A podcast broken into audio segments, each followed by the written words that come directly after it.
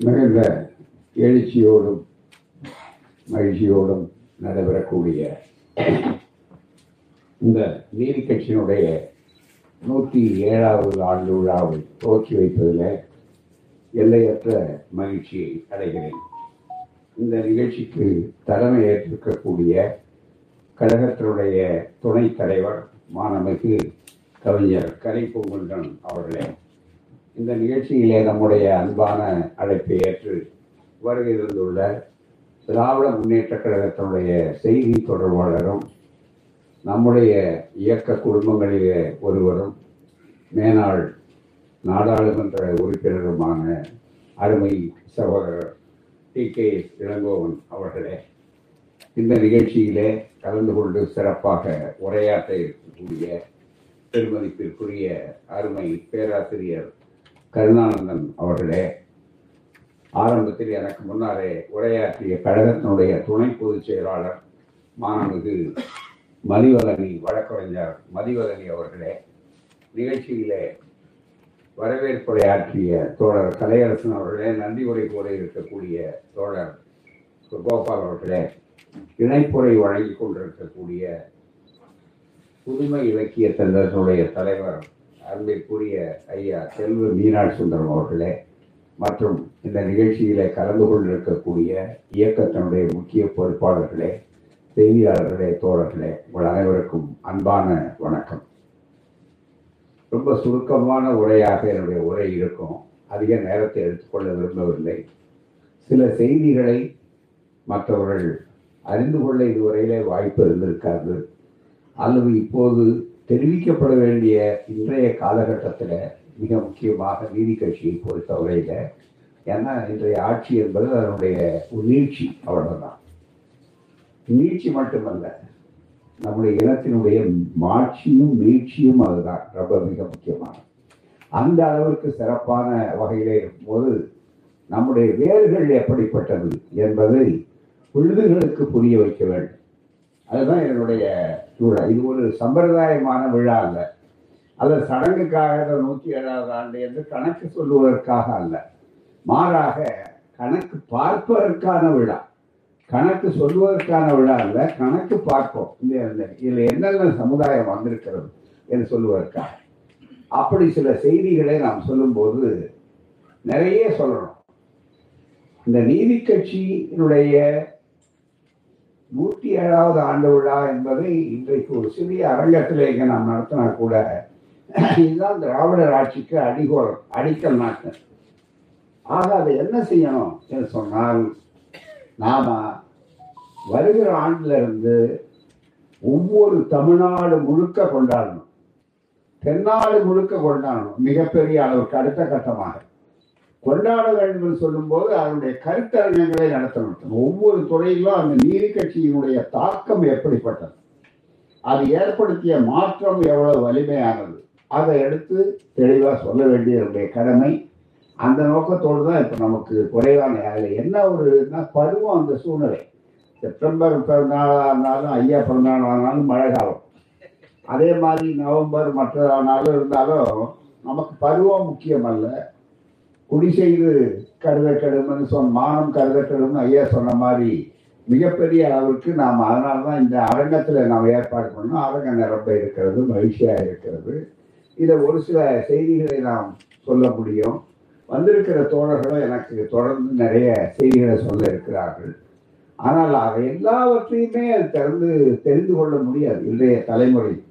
ஐயா மீனாட்சி அவர்கள் சொன்னார் எனக்கும் வியப்பாக இருந்தது. அறுபத்தி ரெண்டுல நான் பிறந்தேன்னு சொன்னார்.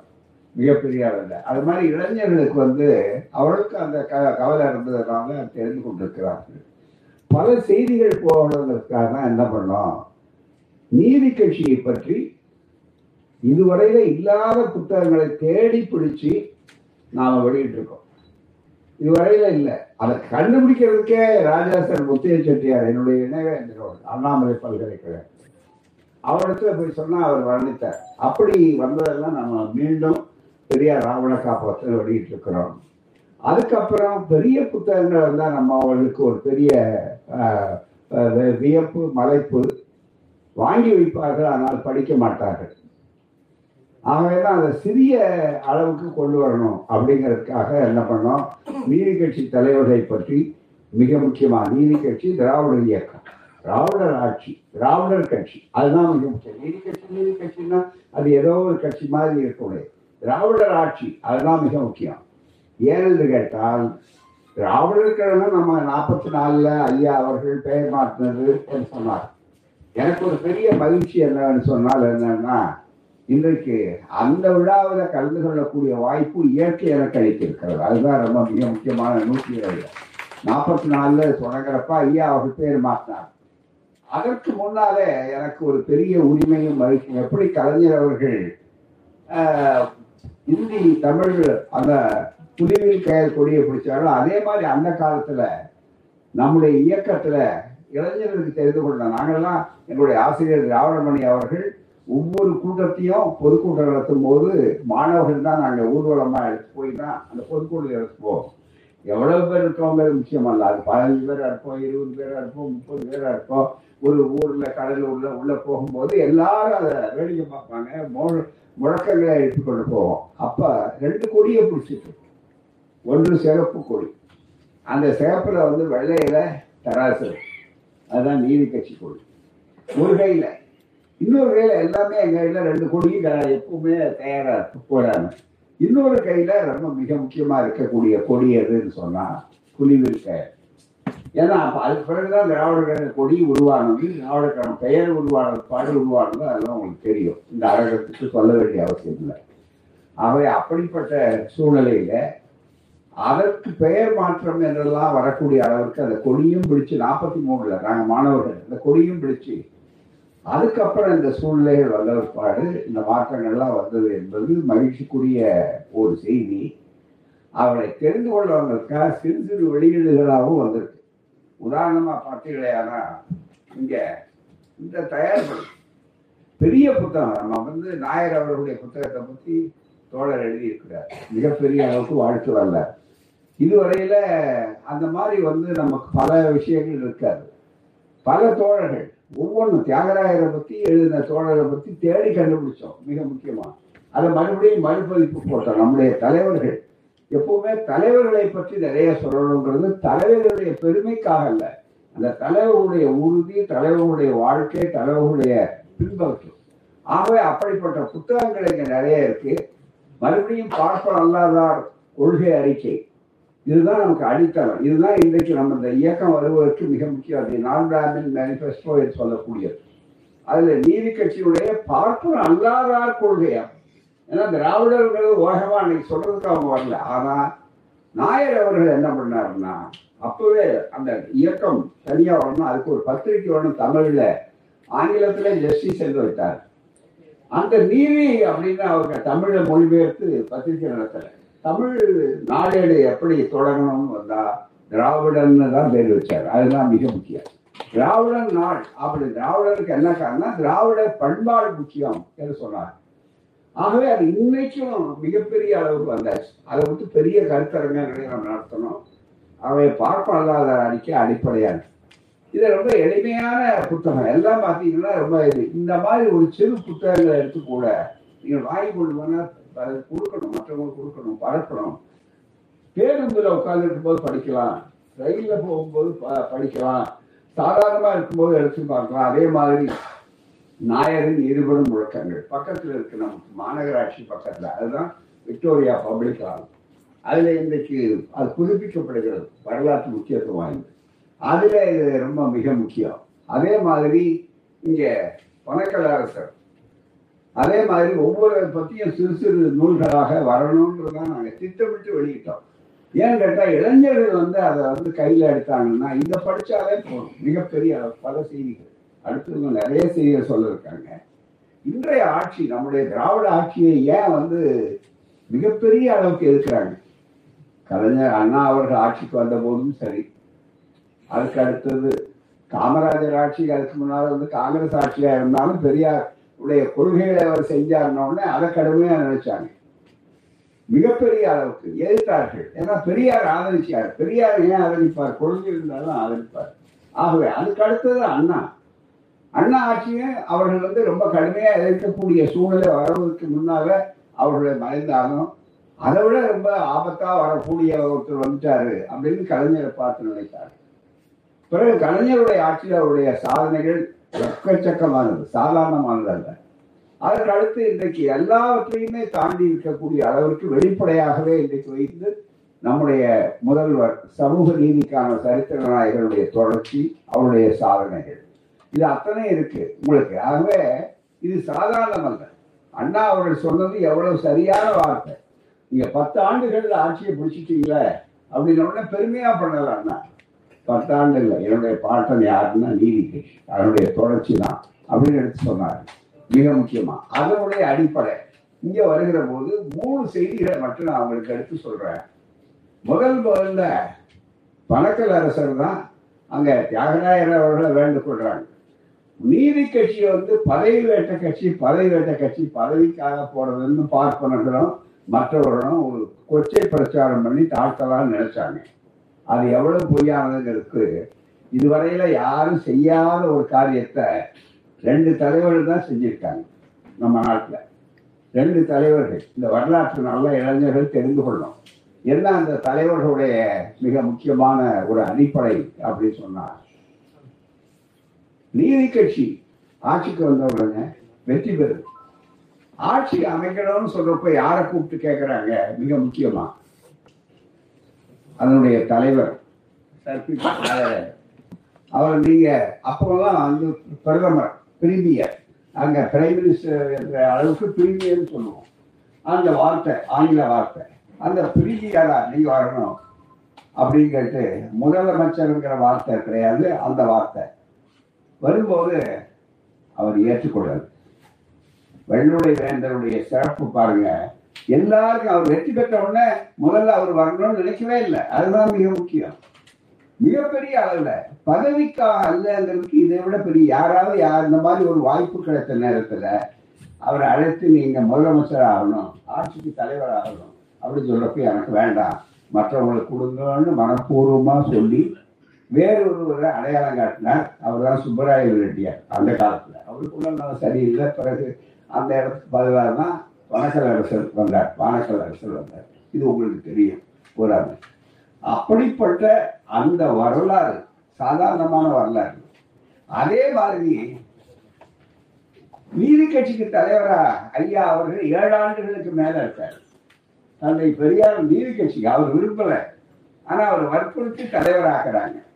அதுவும் நீதி கட்சிக்கு தோல்விகள் இவைகள்லாம் வந்த பிற்பாடு இந்த வாய்ப்புகளை பெறாங்க. பூரா மிக முக்கியமா. அப்படி வருகிற போதுதான் நண்பர்களே ஒரு பெரிய அதிசயமான விஷயம் என்னன்னா நீதி கட்சிக்கு எதிர்கட்சி தலைவர்கிற முறையில ராஜகோலாச்சாரியா ராஜினாமா செய்து விட்டு போன உடனே அந்த அமைச்சரவைக்கு யார் அழைக்கிறாங்க? அதிகாரபூர்வமா வெள்ளக்கார கவர்னர் ஆளுநர் பெரியார் அழைக்கிறாங்க. நீங்க முதலமைச்சர் ஆகுங்க அப்படின்னு மறுக்கிறார். அதான் அடுத்தபடியா ராஜகோபாலாச்சாரியாரே சொல்றாரு இல்ல இல்ல. நான் வந்து இது பண்ண மாட்டேன் கொடுங்க அப்படின்னு. நான் பெரியார் ஐயா வேடிக்கையா சொல்லுவார். உங்களுக்கு ஏன் சந்தேக நாயக்கர் அவர்களை? என்ன வேணாலும் சேர்த்துங்க நானும் வர்றேன். அவருக்கு எவ்வளவு இதாக இருக்கா பாருங்க. மிகப்பெரிய அளவுக்கு அப்படின்னாரு. அப்போ கூட நான் மறுக்க மாட்டேன். ஏற்க மாட்டேன்னு சொன்னார். எனவே இந்தியாவிலேயே ஆட்சி தலைவராக இருக்க சொல்லி வெள்ளைக்காரன் வெளிநாட்டுக்காரன் வைசராய் கவர்னர் ஜெனரல் அதே கவர்னர் இந்த மூன்று பேரும் கேட்ட உட்பாடு மறுத்த ரெண்டு தலைவர்கள் உண்டென்றால் ஒன்று சர்பிடி தியாகராயர் இன்னொன்று தந்தை பெரியார் வேற யாரும் இந்த வரலாற்றை பார்க்கவே முடியாது. இந்த கோணத்துல இளைஞர்களுக்கு தெரியணும். இவங்க போய் பதவி வேட்டக்காரங்கிறான் இதுக்காக வந்தது அப்படின்னு சொல்றது எவ்வளவு பெரிய பித்தலாட்டம் எவ்வளவு பெரிய உண்மைக்கு மாறான வரலாறு என்பதை புரிந்து கொள்ள ஒன்று. இந்த மாதிரி சில செய்திகளை சொல்லணுங்கிறதுக்கு தான் நான் இந்த தகவல்களை முதல்ல இந்த புத்தகங்களை வாங்கி ஆழமாக ஆழமா படிச்சீங்கன்னா உங்களுக்கு தெளிவா தெரியும். அதுக்கடுத்து நண்பர்களே சுப்பராய ரெட்டியார் அவர்களுக்கு உடம்பு முடியலன்ன உடனே அவர் ராஜினாமா செய்கிறார். அந்த இடத்துல பணக்கல் அரசர் வர்றார். பணக்கல் அரசர் வந்து மிகப்பெரிய சீர்திருத்தவார் இந்த ஆட்சிக்கு வருவதற்கு முன்னால இந்த ஆட்சிக்கு வருவதற்கு முன்னால மட்டுமல்ல அவர் எவ்வளவு பெரிய அளவு பெரிய வசதியானவர்கள் மிகப்பெரிய குண்டூருக்கு பக்கத்துல அங்க பணக்கால ஒரு சிறும்ப ஒரு பகுதியில் இருக்கக்கூடிய ஒரு பகுதியில இருந்து வர்றாரு. அப்ப இணைந்த ஒரு பகுதி சென்னை மாநிலம் மிகப்பெரிய அளவுக்கு ராஜதானியாக இருந்த போது. அப்ப வர்றாரு. வந்து மிகப்பெரிய அளவுக்கு வந்த வர்றதுக்கு முன்னால எப்ப பதவி இருக்கிறாரு இருபதுல உங்களுக்கு தெரியும். ஆயிரத்தி தொள்ளாயிரத்தி இருபதுல. ஆனா அதுக்கு முன்னால அவர் எவ்வளவு தகுதியானவர்களுக்கு அடையாளம்? மத்திய சட்டமன்றம் இருக்கு பாருங்க. அதனுடைய பேரவை சென்ட்ரல் லெஜிஸ்லேட்டிவ் அசம்பிளி அதுல அவர் நாடாளுமன்ற உறுப்பினராக தேர்ந்தெடுக்கப்பட்டிருக்கிறார். ஆயிரத்தி தொள்ளாயிரத்தி பனிரெண்டு இது பல பேருக்கு தெரியாது. ஆயிரத்தி தொள்ளாயிரத்தி பனிரெண்டு அந்த பனிரெண்டுல என்ன செய்தின்னா இந்தியாவில் இதுவரையில யாரும் தீண்டாமை ஒழிப்பு அப்படிங்கிறத பற்றிய அவங்க வந்து பேசுறதே கிடையாது. காங்கிரஸ்காரர்கள் உட்பட. இன்னும் கேட்டால் எதிர்த்தாங்க. அதெல்லாம் சமூக பிரச்சனை. அதை போய் அரசியல்ல பேசக்கூடாது. பேசினா நமக்கு ஓட்டு வராது. அதெல்லாம் வேற விஷயம். அப்படின்னு சொன்ன நேரத்துல முதல் முதல்ல ரொம்ப ஆழமா ஏன்னா பல செய்திகள் இப்ப ஆய்வுகள்ல நமக்கு தெரிய வருது. அதை இளைஞர்களுக்கு தெரியறது மட்டுமல்ல பரப்பணும். பரப்புறதுக்கு முன்னால விவாதிக்கணும். மிக வரலாற்று எல்லாம் பதிய பண்ணணும். இப்ப இது மாதிரி இருக்கக்கூடிய வரலாற்று பேராசிரியர்கள் அதை வைத்து மையப்படுத்தி பல புதிய கோணத்துல பல செய்திகளை எழுதணும் அதுக்காக தான் நான் இதை எடுத்து சொல்றேன். சம்பந்தப்பட்டதுதான் சம்பந்தம் இல்லாத விஷயம் அல்ல. போறாங்க. ஆயிரத்தி தொள்ளாயிரத்தி பன்னிரெண்டுல அவர்கள் இருக்கும்போது முதல் முதல்ல யாரு? இந்திய நாட்டுல தீண்டாமை ஒழிப்புங்கிறத சட்டமன்றத்துல அதாவது பேரவையில மத்திய பேரவையில வெள்ளைக்காரன் கொண்டு வந்தது பேசுனது யாருன்னு சொன்னா முதல் முதல்ல நவ்ரோஜி என்று சொல்லக்கூடியவர். இப்போ புதுசா வந்திருக்கிற இந்த புத்தகம் நல்லா குறிச்சிங்க. மனோஜ் மித்ரா காஸ்பரைட் இதுல பல செய்திகள் ரொம்ப அரிய தகவல்கள் நிறைய ரொம்ப ஆழமான ஆய்வுகள் செய்து எழுதியிருக்கிறாரு. இதுல வந்த உடனே மேனக்ஜி பைராம்ஜி தாதாபாய் என்று சொல்லக்கூடிய அதாவது தாதாபாய் அப்படின்னு சொன்ன உடனே நம்ம ஆளுங்க என்ன பண்ணுவாங்கன்னா வரலாற்றுல தாதாபாய் நவரோஜி தாதாபாய் நவரோஜின்னு சொல்லி அவரை போட்டு குழப்புவான் அவர் வேற இவர் வேற. ஆகவே இவர் தான் முதல் முதல்ல இந்த தீர்மானம் கொண்டு போறார். எங்க? பதினாறு மார்ச் அதே நேரத்துல அந்த கருத்தை எடுத்து சொல்ல இயக்கம் இருக்கு பாருங்க. பார்ப்பல்லாத இயக்கம். இந்த இயக்கம். நல்ல நீங்க ரெண்டையும் ஒப்பிட்டு பார்க்கணும். மிக முக்கியமாக அப்படி வரக்கூடிய அளவுல இங்க செய்திகளை சொல்ற இந்த மிஸ்ட் ஆஃப் தி ஆபத்து பல பேருக்கு எதிர்ப்பு. மிகப்பெரிய அளவுக்கு. அதையும் குறிப்பா சொல்லணும்னா மரன்மோகன் மாளவியா சுரேந்திரநாத் பானர்ஜி. இவங்கெல்லாம் பாத்தீங்கன்னா சுயராஜ்யத்துக்காக நாங்கள் எங்கள் பிறப்புரிமை அந்த உரிமை வெங்காயம் வெண்டைக்காய் விளக்கெண்ணெய் புடவைக்காய் எல்லாத்தையும் சொல்லக்கூடியவர்கள் இவர்கள் போறாங்க.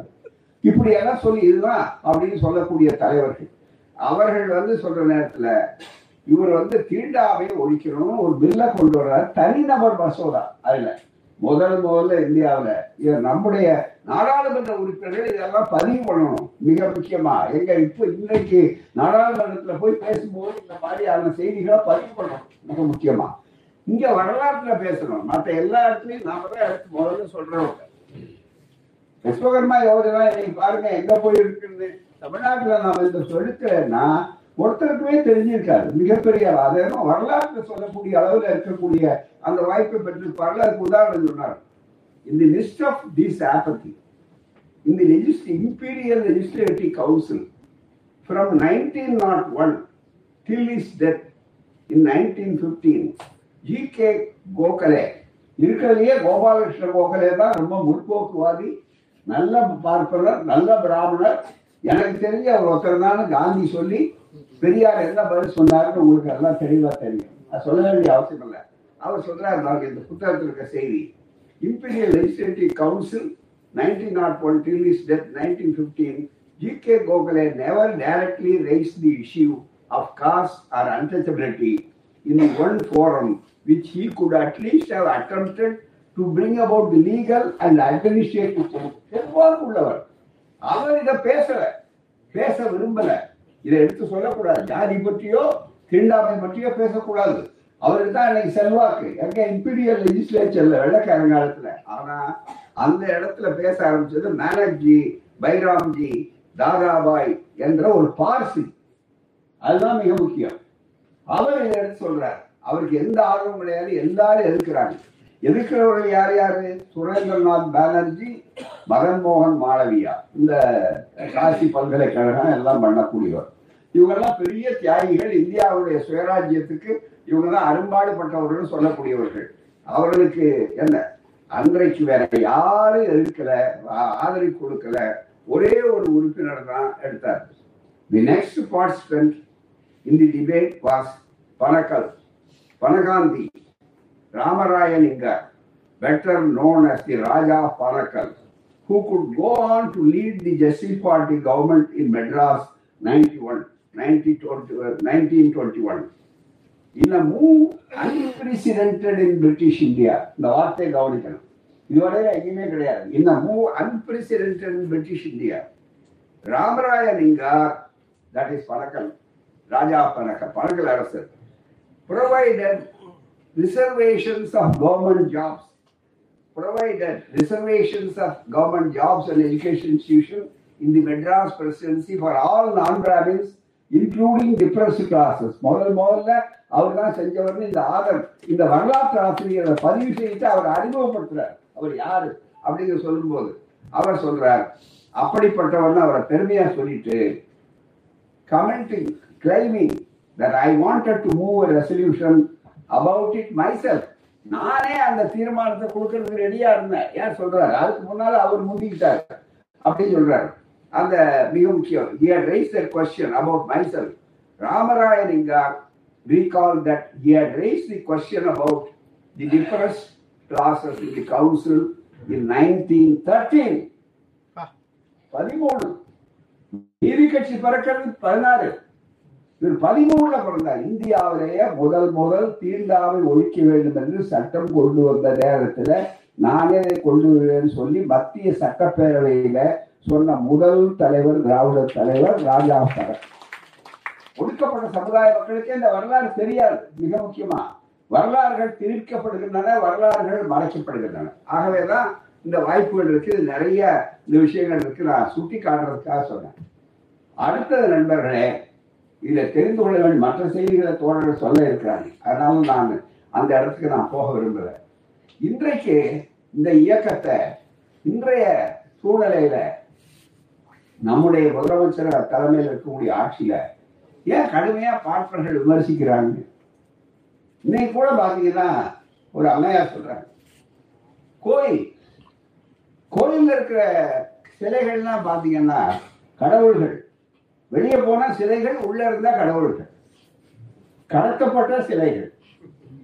உள்ள இருந்தா கடவுள். மீதி வந்தா கடவுள். அவ்வளவுதான். என்ன வெளிநாட்டுக்கு போனா கடவுள் சிலை ஆயிடுறாங்க அது அது கடவுள் கடவுள்கள் கடத்தப்பட்டிருந்தான்னு சொன்னா இவனுக்கு அதை விட அவமானம் வேற கிடையாது. அதனால அவன் என்ன பண்றான் அவமானத்தை மறைச்சிக்கிட்டு வேற எந்த மதத்துக்காரனுடைய கடவுளையும் கடத்த முடியாது. இந்து மதத்துக்காரன் கடவுளை மட்டும்தான் கடத்த முடியும் போறாங்க. அது என்ன யாரு? அங்க சிலைகள்லாம் விற்கப்படுகின்றன பணம் பண்றாங்க. அது யார்கிட்ட போகுதுன்னே தெரியலன்னு இன்னைக்கு நிதியமைச்சர் பேசியிருக்கிறாங்க இன்னைக்கு மாலையில ஒரு பெரிய மதுரையில புலம்பி இருக்காங்க புறாங்க ரொம்ப மகிழ்ச்சி. தெரிய வேண்டிய இடத்துல தெரிந்து கொள்ள வேண்டிய இடம் அவங்க தானே இருக்காங்க? அவங்க இந்த கேள்வியை கேட்க கூடாது நியாயமா? ஏன்னா அவங்க ஒன்றிய அரசினுடைய நிதியமைச்சர் ஒன்றிய அரசு தான் நுழையாத இடத்துல நுழையுது. உடனே அமலாக்கத்துறை உடனே எல்லாமே அவங்க கையில தானே இருக்கு. ரெண்டாவது உள்ளூர்ல இருக்கிறதா இருந்தா கூட அவங்களுக்கு தெரியாம தமிழ்நாட்டு அரசு கண்டுபிடிக்கணும்னு சொல்லலாம். வெளிநாட்டுல போய் பணம் பண்ணி இருக்கிறாங்கன்னு சொல்றாங்க. வெளிநாட்டுல போறது யாரால முடியும்? ஒன்றிய அரசினுடைய இலாக்காக்கள் ஒத்துழைச்சால் ஒழிய அது வெளியே போறதுக்கு வாய்ப்பே கிடையாது. ஏன்னா கஸ்டம்ஸ் ஒன்று கடல்ல போயிருக்கணும் இல்லை விமானத்துல போயிருக்கணும். நடந்து போயிருக்க முடியாது நிச்சயமா. ஆகவே இவன் தானே போய் பார்த்துருக்க முடியும். அப்ப பதில் வந்து அந்த அம்மாவுக்கு என்ன கேட்கணும் கேள்வியை? நாங்க கேட்கணும் தெளிவா இருக்காங்க செய்தியாளர் இருக்காங்க. உங்க வருத்தம் நியாயமானது. கண்டுபிடிங்க. அதுதானே மிக முக்கியம். அப்ப கோளாறு எங்க? ஒன்றிய அரசு தானே கோளாறு. அது மட்டும் திருப்பி வரும் வருவாங்க வருகிறாங்களா அவர்களுக்கு என்ன நிலை அதை கொண்டு வர வேலையை தானே இந்த ஆட்சி செய்யுது. அப்படி செய்தாலும் இந்த ஆட்சி மீது கோயில்கள் எல்லாம் எங்கள் வசம் நாங்கள் நாங்க புந்தி அடிச்ச மாதிரி இருக்கணும்னு சொன்ன நேரத்துல இந்தியாவிலேயே வழிகாட்டக்கூடிய ஒரு சட்டத்தை செய்த பெருமை பணக்கலரசருக்கு திராவிட இயக்கத்துக்கு நீதி கட்சி இன்னைக்கு அதுதான் மிக முக்கியமா. அந்த ஒரே ஒரு பகுதியை மட்டும் நான் சொல்றேன். சமூகத்தில் நிலவும். இதைவிட மோசமான சமூக அநீதி என்னவென்றால் இவர் என்ன கவலை சொல்றாங்களோ இந்த கவலை இந்த அம்மா சொல்ற கவலையை விட அதிக கவலை எடுத்துக்கிறதுனாலதான் இந்த சட்டமே வந்தது. அறநிலைய பாதுகாப்புத்துறையே வந்தது. அதுதான் மிக முக்கியம். இதுல தெளிவாக பணக்கரசர் ஏன் அந்த சட்டத்தை இந்து அறநிலைய பாதுகாப்புத்துறை சட்டத்துக்காக போராடினர்? ஓராண்டு ஈராண்டு அல்ல ஆறு ஆண்டுகள் போராடினர். ரெண்டாயிரத்தி இருபத்தி மூணு. இதுதான் நீதி கட்சியுடைய இன்றைக்கும் போராடி கொண்டிருக்கிறார்கள் நம்முடைய அரசுல. இந்த அறநிலைய பாதுகாப்புத்துறையே வேண்டாம் எங்கிட்ட விட்டுருங்க. நாங்க சர்வகோல பார்த்துக்கிறோம். என்று சொல்லக்கூடிய அளவில் இருக்கிறார்களே இதனுடைய இதை பற்றிய ஒரு சுருக்கமான பகுதியில இதுல இருக்கிற பகுதியை உங்களுக்கு ஞாபகப்படுத்துறது தான் என்னுடைய வேலை. இங்க இருக்கு பாருங்க. சமூகத்தில் நிலவும் இதைவிட மோசமான ஜாதி பிரிவு. சமூக அநீதி என்னவென்றால் பொது நிதியிலிருந்து உருவாக்கப்பட்ட கிணறுகள். குளங்கள் சாலை ஆகியவற்றை ஒடுக்கப்பட்ட மக்கள் பயன்படுத்துவதை தடை செய்திருப்பதை இந்த நாட்டில் உள்ள பார்ப்பன அமைப்பான தர்மரட்சக சபா என்ற அமைப்பில் இது போன்ற சமூக விதிகள் திரித்து கூறப்படுகின்றன. இந்த அமைப்பின் நோக்கமே பார்ப்ப அல்லாதார் அளித்த அறக்கட்டளைகளினால் கௌரிய இந்த அறக்கட்டளைகள் பூரா கோயிலுக்கு சொத்து எழுதி வச்சவங்க கூட பார்ப்பன அல்லாதார். பார்ப்ப அல்லாதாருடைய அளித்த அறக்கட்டளையில் உருவான கோயில்கள் சத்திரங்கள் நிர்வாகத்தை பார்ப்பன வழக்கறிஞர்களும் வழக்கறிஞர்களுக்கும் அவர்களால் நியமிக்கப்படுபவர்களுக்கு மாற்றி அளிப்பதுதான். இத்தகைய அறக்கட்டளைகளுடைய நிர்வாகம் அவற்றை உருவாக்க நிதியளித்த சமூகத்தை சார்ந்த உறுப்பினர்களிடமே அளிக்கப்பட வேண்டும் என்பதுதான் தெளிவாக வரையறுக்கப்பட வேண்டும். இந்த நாட்டை நிர்வாகம் செய்து வரும் ஆங்கிலேய அரசு பழமைவாத சனாதன தர்மத்தின் இந்த சனாதனத்துடைய சொல்ல பாருங்க சொல்றாரு. பழமைவாத சனாதன தர்மத்தின் செல்வாக்கின் கீழ் அரசின் அனைத்து செயல்பாடுகளையும் சுயநல உணர்வை காட்டி ஆங்கிலேயர்களின் கொள்ளைகளின் அனைத்து வடிவங்களையும் பின்பற்றி வருகிறது என்பது தெளிவாக அவன் கேட்டான் மதங்கள்லாம் நான் தலையிட மாட்டேன் நீ என்ன வேணாலும் பண்ணீங்கன்னு உறுதி வாங்கிட்டாங்க. அப்ப நீங்க எப்படி தலையிடுறீங்கன்னு சொல்லும்போது அந்த அதனால சொல்ற வெள்ளைக்காரனையும் குறை சொன்னாங்க. அதுதான் மிக முக்கியம். பாராட்டல. நீங்க தான் இது காரணம். இதை அனுபவிக்கணும்னு சொன்னார்கள். சொல்லிவிட்டு இந்த சனாதன தர்ம உணர்வுதான் இந்திய திருமணங்களில் மதச்சடங்குகளை நீக்குவதற்காக பேரரசரின் சட்ட கவுன்சிலில் மதிப்பிற்குரிய பூபேந்திர குப்தா அறிமுகப்படுத்திய மசோதாவை நிறைவேறாமல் குறுக்கே நின்றது. அந்த காலத்திலேயே திருமண சட்டத்துக்கு பூமேந்திர குப்தாங்கிறவர் முயற்சி எடுத்திருக்கிறார். ஆனா இது மத விஷயங்களை தலையிடக்கூடாது. அதனால அனுமதிக்க மாட்டேன். இது சொல்லி அங்கே சண்டை போட்டு நிறுத்திட்டாங்க. இது பழைய வரலாறு மறைக்கப்பட்ட வரலாறு நினைவூட்டப்பட வேண்டிய ஒரு செய்தி. அதுக்கடுத்து இந்த சனாதன தர்ம உணர்வுபடுத்துவர்கள் தான் பொதுப்பணிகளிலும் பொது அமைப்புகளிலும் மற்ற சமூக முன்னேற்றத்துக்கும் தடையாக இருந்து இந்த காரியத்தை செய்தார். இதுல அவர்கள் ரொம்ப தெளிவா இருந்து ஒரு முறை அல்ல மிகப்பெரிய அளவிற்கு பல பெரிய காரியங்களை செய்து அன்றைக்கு ஆயிரத்தி தொள்ளாயிரத்தி இருபத்தி மூணுல தொடங்கி இருபத்தி அஞ்சுல மிகப்பெரிய அளவிற்கு அதை நிறைவேற்றினார். இருபதுல இருந்து ஆரம்பிச்சிட்டார். எதிர்ப்பு எதிர்ப்பு. அந்த எதிர்ப்பை சமாளிக்கிறதுக்கு அவர் எவ்வளவு தந்திரம் பண்ணியிருக்காரு தெரியுமா உங்களுக்கு? மிகப்பெரிய அளவுக்கு பார்ப்பான் தானே இருக்கிறான். ரெண்டு பார்ப்பானே அதுல கையால போட்டா சரியா இருக்கும். அப்படின்னு நினைச்சு என்ன பண்ணிருக்கேன்? இதற்காக பணக்கல் அரசர் எக்ஸ்பர்ட் மெம்பர் என்ற பணக்கல் அரசர் வைசராய் இறுதியிடம் வாதாட வேண்டியிருந்தது. மேலே எல்லோரும் வியப்படையும்படியா பணக்கல் அரசு ஒரு செயலினை செய்தார். அறநிலைய பாதுகாப்பு சட்டம் நிறைவேற்றப்பட்டு துறை அமைக்கப்பட்டவுடன் அதன் முதல் தலைவராக ஓய்வு பெற்ற சென்னை உயர்நீதிமன்றத்தின் நீதிபதியாக இருந்த சட்டி சதாசிவையரை நியமனம் செய்தார். முதல்ல இன்டர்லிஜியஸ் சென்ட்ரல் போர்டுக்கு யார் தலைவர்னா சதாசிவையரை போட்டார். அதுக்கு முதல்ல இந்த சட்டத்தை எதிர்த்தாங்க பாருங்க. அதுக்கு என்ன செய்யறாங்க? உறுப்பினர்கள் பதில் சொல்றத விட அவர்களே ஒரு பதில் சொல்லலாம். தான் பதில் சொல்லாம ஒரு ஆளை பிடிங்க. அவருக்கு நியமனம் வேணும் அந்த பதவி இல்லையேன்னாரு வைசாயிட்ட போயிடாரு கவர்னர்கிட்ட போறாரு. போய் அந்த பதவியை எனக்கு சாங்ஷன் பண்ணி கொடுங்க. சரி எக்ஸ்பர்ட் மெம்பர்னு ஒரு வார்த்தையை போடுறாரு அவர் தான் எக்ஸ்பர்ட் மெம்பர் யார் போடணும் கோபால் சாமி ஐயங்கார் போடுங்க ஐசிஎல் அவர் தான் அரசியல் சார். கோபால் சாமி ஐயங்கார் எக்ஸ்பர்ட் மெம்பர் பதவி கொடுத்த உடனே அவர் சரிங்கிறார். ஒரு ஐயங்காரையும் ஒரு ஐயரையும் போட்டு கொண்டு வரப்பட்ட சட்டம் இந்த அன்னுடைய பாதுகாப்பு சட்டம். இவ்வளவு விஷயம். இன்னைக்கு இவ்வளவு இருந்து ஏன் அதை அடிக்கணும்னு சொல்றாங்க? இன்றைக்கு அது நம்ம ஆட்கள் பொதுவாக அவங்க சொல்ல முடியல சாப்பிட முடியல. மறுபடியும் ஆர்எஸ்எஸ் முன்னால தர்மரட்சக சபா என்று சொன்ன மாதிரி இருந்த பழைய நிலை கொண்டு வரணும். ஸ்டேட்டஸ் கோ ஆன்டி என்று சொல்லக்கூடிய பழைய நிலைக்கு கொண்டு போகணும்னு நினைத்தார். இதுதான் மிக முக்கியம். அடுத்தது ரெண்டே விஷயம். ஒன்று கல்வி. எடுத்த உடனே கல்வியை பற்றி என்ன சொல்றார்? நீதி கட்சி வருகிற நேரத்தில் ஆசிரியர்களுக்கு முதலமைச்சராக பிரதமராக அவர் வந்த உடனே ஆசிரியருக்கு கல்வி கொள்கை என்னன்னு சொல்றார். இன்னைக்கு நாம சொன்னாங்க இந்த விஸ்வகர்ம திட்டம் குலக்கல்வி திட்டத்தை ராஜகோபாலாச்சாரியர் காலத்தில் பெரியார் எடுத்தாரு இப்ப நாம எதிர்த்துக்கிட்டு இருக்கிறோம். ஏசி போடு. நாம ஏற்றுக்கொண்டிருக்கிறோம் மிக முக்கியமா. அப்படி இருக்கக்கூடிய சூழ்நிலையில மிக முக்கியமா கவனிக்க வேண்டிய செய்தி என்னன்னு சொன்னா இதுல இருக்கிற ஒரு பகுதியை மட்டும் உங்களுக்கு சுட்டி காட்டுறேன் என்னன்னா கல்வியை பொறுத்தவரை ஆர்வம் உள்ளவர்களுக்கு வாய்ப்பு. கல்வியை பொறுத்தவரையில ஆர்வம் உள்ளவர்களுக்கு வாய்ப்பு என்ற கொள்கையை இதுவரை அரசு கடைபிடித்து வருகிறது. எவ்வளவு தந்திரமான வார்த்தை பாருங்க. யாருக்கு ஆர்வம் இருக்கோ அவங்க வரலாம் அதாவது ஜாதியை சொல்லல. மிக முக்கியமா இருக்கக்கூடிய அந்த வாய்ப்பை பயன்படுத்துகிறார்கள். அப்படி வருகிற போது அதை சொல்றார்கள் அனைத்து அதனால் கடைபிடித்து வருது. அரசினால் அழிக்க இயன்ற மிக சிறந்த கல்வி. அரசு கொடுக்கக்கூடியது பணக்கார அரசருடைய கல்விக் கொள்கை திராவிடர் ஆட்சியினுடைய முதல் ஆட்சியினுடைய கல்விக் கொள்கை என்னன்னா இங்க சொல்றார் மிக முக்கியமா. கல்வி அரசினால் அளிக்க இயன்ற மிக சிறந்த கல்வி அனைத்து பிரிவு மக்களுக்கும் கிடைப்பதை இனி அரசு உறுதிப்படுத்திக் கொள்ள வேண்டும். கல்வி கற்பது என்பது வெறும் படிப்பறிவு பெறுவது என்ற பொருளை அளிப்பது அல்ல. வணக்கர் அரசர் சொல்றார் அளிப்பது அல்ல. உடல் உழைப்பு தொழிலை மேற்கொண்டிருக்கும் பிரிவுகளில் கவனிங்க உடல் உழைப்பு தொழிலை மேற்கொண்டிருக்கும் நேர் இதுக்கு நேர் எதிரான தத்துவம். அதுதான் மிக முக்கியம். உடல் உழைப்பு பிரிவுகளை வந்து மிக முக்கியமாக பிரிவுகளில் இருந்து வரும் மாணவர்களுக்கு படிப்பறிவுடன் தொழிற்கல்வி அறிவும் என்ஜினியரிங் தொழிற்கல்வி அறிவும் அளிக்கும் பள்ளிகள் உருவாக்கப்பட வேண்டும்.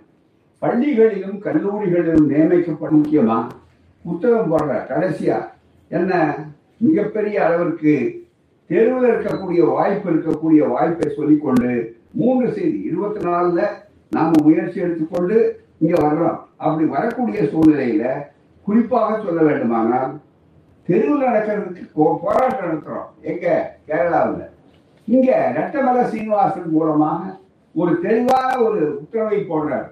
பொது கிணறுகள் பொது நிலை நிலைகள் எதுவாக இருந்தாலும் இந்த நேரத்துல அவர்கள் வரவேண்டிய செய்தி என்ன? இவ்வளவு சின்ன புத்தகத்துல இவ்வளவு அழகாக எடுத்து தெளிவா சொல்லி மிகப்பெரிய அளவுக்கு வாய்ப்புகளை போட்டு இதை பாருங்க. எல்லாரும் வந்து முதல் சமூக உத்தரவு என்ன? இருபத்தி ரெண்டு. உத்தியோக துறையில் குறிப்பிட்ட உறுப்பினர் ஆதிக்கம் செலுத்தவில்லை நிலை இருக்குமானால் அது பெரும் தீங்கை விளைவிக்கும். அதே மாதிரி தெருக்கண்ல நடக்கிறது பொது கிணறு. பொது குளம் பொது இடம் எதுவாக இருந்தாலும் எல்லோருக்கும் பொதுவானது. இந்த ஆணையை கடைபிடிக்க வேண்டும். இல்லாவிட்டால் அவர்கள் தண்டனைக்கு உருவாக்கப்படுகிறார்கள். எனவே ஜாதி ஒழிப்பு இன்னைக்கு அதுதான் கலைஞர் காலத்துல மிகப்பெரிய அளவுக்கு வந்து இந்த அனைத்து சாதியினரும் அர்ச்சகராகவும் போராடுறோம். இன்னமும் கோர்ட்டுக்கு போய் நிற்கிறான் இன்னமும் உச்ச நீதிமன்றத்துக்கு போறான். இன்னமும் அந்த போராட்டம் நடக்குது எத்தனை வருஷ காலம்? ஒவ்வொரு காலகட்டத்துல உருவங்கள் மாறுகின்றன. நடத்துகிற கடங்கள் அதே களங்கள் நடத்துகிறவர்கள் மாறுகிறார்கள். ஆகவேதான் நீதி கட்சி என்னென்ன செய்தது என்பதற்கு எல்லாவற்றிலும் விதைகள் நீதி கட்சி. அந்த விதைகள் தான் இன்னைக்கு வளர்ந்திருக்கின்றன. அந்த வேர் சரியாக இருக்கிற காரணத்தால் தான் இன்றைய ஆட்சி போன்ற விழுதுகள் அதை பலப்படுத்தி செய்யக்கூடிய அளவிற்கும் சமூக நீதி என்பது இப்போது நமக்கு மட்டுமல்ல இந்தியா முழுவதற்கும் வரக்கூடிய ஒரு பெரிய வாய்ப்பாக இன்றைக்கு உருவாகிவிட்டது எந்த காங்கிரஸ் தந்தை பெரியார் அவர்கள் கொண்டு வந்த போது எதிர்த்ததோ அதே காங்கிரஸ் இப்போது அதே கொள்கையை சொல்லக்கூடிய அளவுக்கு பெரியார் வெற்றி பெற்றிருக்கிறார். திராவிட பெரியார் வெற்றி என்றால் நீதி கட்சியினுடைய வெற்றி நீதி கட்சி திராவிடர் இயக்கத்தினுடைய வெற்றி. இன்னைக்கு ரெண்டாவது ரெண்டு- அடுத்து வரப்போற தேர்தல் இருக்கு பாருங்க. இப்ப நடக்க போற பொது தேர்தல் இருக்கு பாருங்க. ரெண்டாயிரத்தி இருபத்தி நாலுல. இதுக்கும் நீதி கட்சியினுடைய அடித்தளம். அதெல்லாம் இப்ப அப்படியே வெளியே வந்தாச்சு. அதனுடைய பிரதிபலிப்பு வேற ஒரு ரூபத்துல வேற ஒரு கண்ணோட்டத்தோட பார்த்தா தெரியும். இந்த போராட்டம் எப்படின்னா திராவிட இந்தியாவுக்கும் இந்துத்துவ இந்தியாவுக்கும் நடக்கக்கூடிய போராட்டம். அது வெறும் தேர்தல் போராட்டம் திராவிட இந்தியா. அந்த திராவிட இந்தியாவில கொஞ்சம் புள்ளி புள்ளி புள்ளி புள்ளியா இருக்கிறது ஒரு இந்தியாவை காப்பாற்றுவதற்கு நாம இந்துத்துவாவை காப்பாற்ற அவர்கள். இதுதான் இப்போ விசித்திரமானது. இதுக்கு அடித்தளம் எங்கே இருந்தது? நீதி கட்சி கொடுத்தது. நீதி கட்சி வாழ்க வளர்க. நன்றி.